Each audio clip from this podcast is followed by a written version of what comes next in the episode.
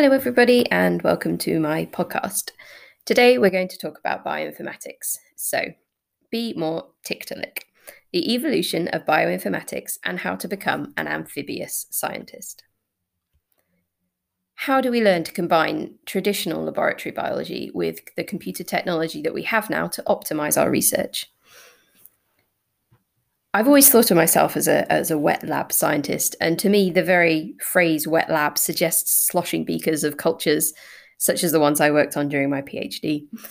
I've even taken this at one point quite literally and kitted up in in some very fabulous waders, much to the surprise of some very bemused onlookers, to go in search of freshwater snails as part of some field work. Um, incidentally, it's quite hard to find waders for size four feet. Uh, I had to order them from from quite far away, but uh, anyway, I digress. What I never really considered was the increasing role that bioinformatics would play in my wet lab career and in the biological sciences in general. During my time as a student, I learned to use a number of programs, so R, um, GraphPad Prism, but I never really sort of, never to the extent that I would call myself knowledgeable. I find and um, still find it all kind of quite overwhelming. As I say, like some kind of wheezing lungfish emerging out of the prehistoric pool of the laboratory and heaving myself onto the banks of the uh, the digital world. Uh, incidentally, scientists believe that the first fish to walk on land was called the Tiktaalik, which has both gills and rudimentary lungs. Um, also, wrists, which is somehow a concept I find very difficult to picture a fish with with wrists. Um, but I feel a certain affinity for the really quite odd looking creature, which is trying its best in what is its brave sort of new world, but probably really quite keen to stay in the safety of its sort of swamp. Um, there's a really nice review um, titled "The Moist Zone." It's it's not my favorite name, um, but it gives a really good um, overview of the transition between the two sort of areas of, of wet lab science and bioinformatics. Uh, and you can find a link on my blog. Um, and this straddling of the two worlds and becoming an amphibious scientist is something that we both both sides, wet lab and dry scientists, need to achieve to ensure really cohesive research. So we can talk about the evolution of bioinformatics. And the laboratory, wet lab science, of course, existed well before bioinformatics, which emerged roughly around the 1950s. And the first thing that they really used it for was uh, protein analysis. And I've added again some links on my uh, on my blog. But focus was soon shifted to DNA and unraveling the human genome. By the 1970s, genome sequencing had begun to take shape, um, and the Human Genome Project was born it ran from 1990 to 2003, and this used Sanger sequencing. And again, there's a link to this in the blog. And this had the aim of deciphering the human genome in three major ways. Firstly, by determining the sequence of all of the bases in the human genome, then mapping the locations of individual genes for major sections of our chromosomes, and thirdly, producing linkage maps so, um, inherited traits, such as for genetic disease, could be tracked over generations. It took many human volunteers. Um, so, the first actual full human genome is not just one person, it's made up of lots of different people. And uh, a very cool 2.7 billion US dollars to complete, which, when you compare to sequencing nowadays, you can sequence a genome for sort of under $100. It's, uh, it's incredible how far technology has come. But bioinformatics isn't just about sequencing, of course, and the advent of ever more powerful computers have allowed scientists to utilize their efficiency um, in ever more creative ways. So, for instance, you need to design some primers. Uh, you could try a program such as SnapGene. If you need to visualize geographic data, QGIS is a program that you could use. Uh, and whatever your biological problem, there's likely to be a computer program somewhere to help you. But what if, like me, you're not particularly well versed in computer programming languages? It's really hard to know where to start. Um, but necessity is the mother of invention, as they say. So when I was asked to teach a student how to process nanopore sequencing data, I just kind of had to get on with it. Um, but you've got to start somewhere, and I think planning your goals can really help. So, planning your journey onto dry land. Before you jump in, feet first, and start looking through all of the information, stop and think about what it is that you actually want to achieve. Do you want to be able to do a very sort of specific process? Or do you need to build up a more complex command based pipeline for different types of data? Um, how are you going to display your results and what sort of data, what start data and what end data is it that you need to kind of process? Once you've kind of got a good idea of what it is you're planning to do, you can then sort of work out how to achieve that.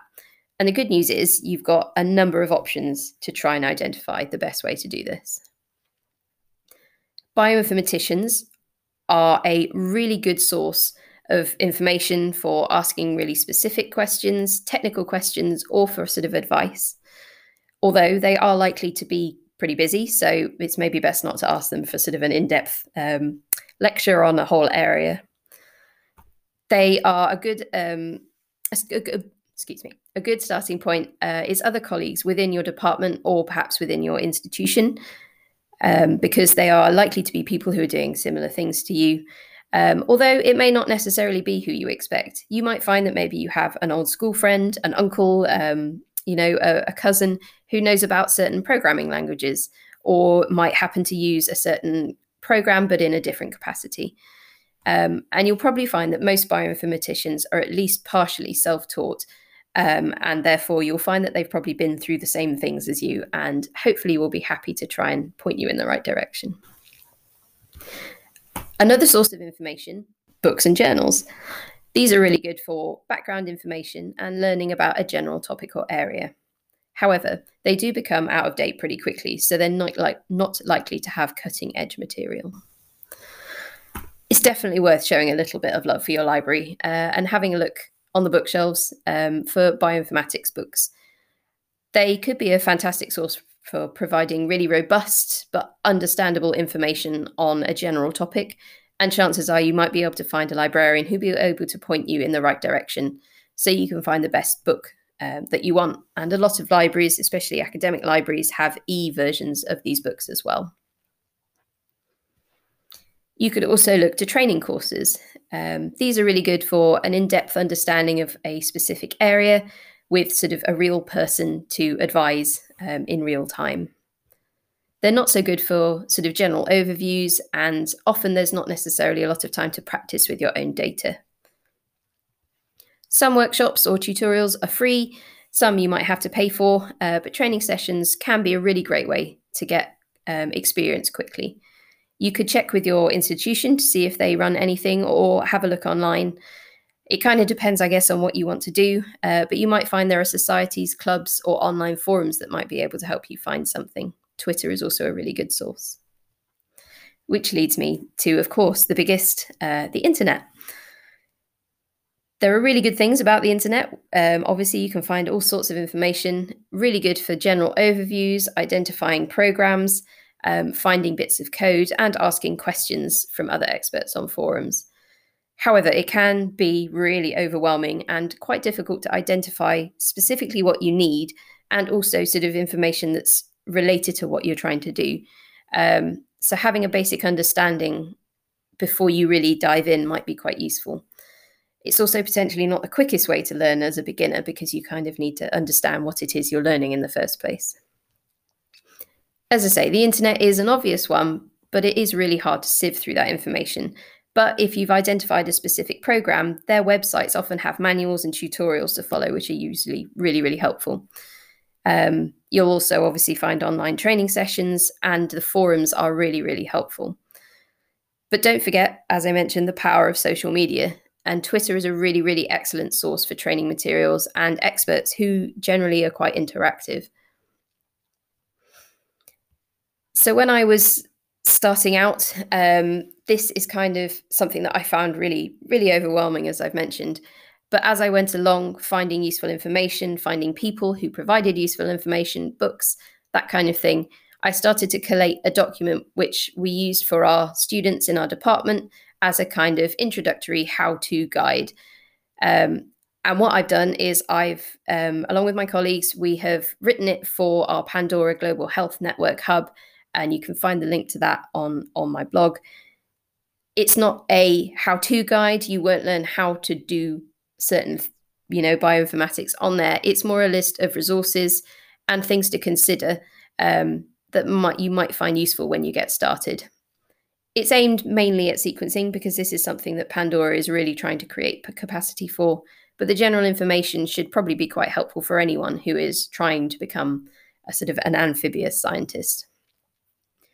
If you heard this uh, podcast or you've read the blog and are thinking, "Yep, yeah, I have been there. I have I've done that. I struggled to," please feel free to share any links or any resources that you found helpful when you started, um, and I can add them to the hub page, add them to the blog, and hopefully we can help people start to learn bioinformatics.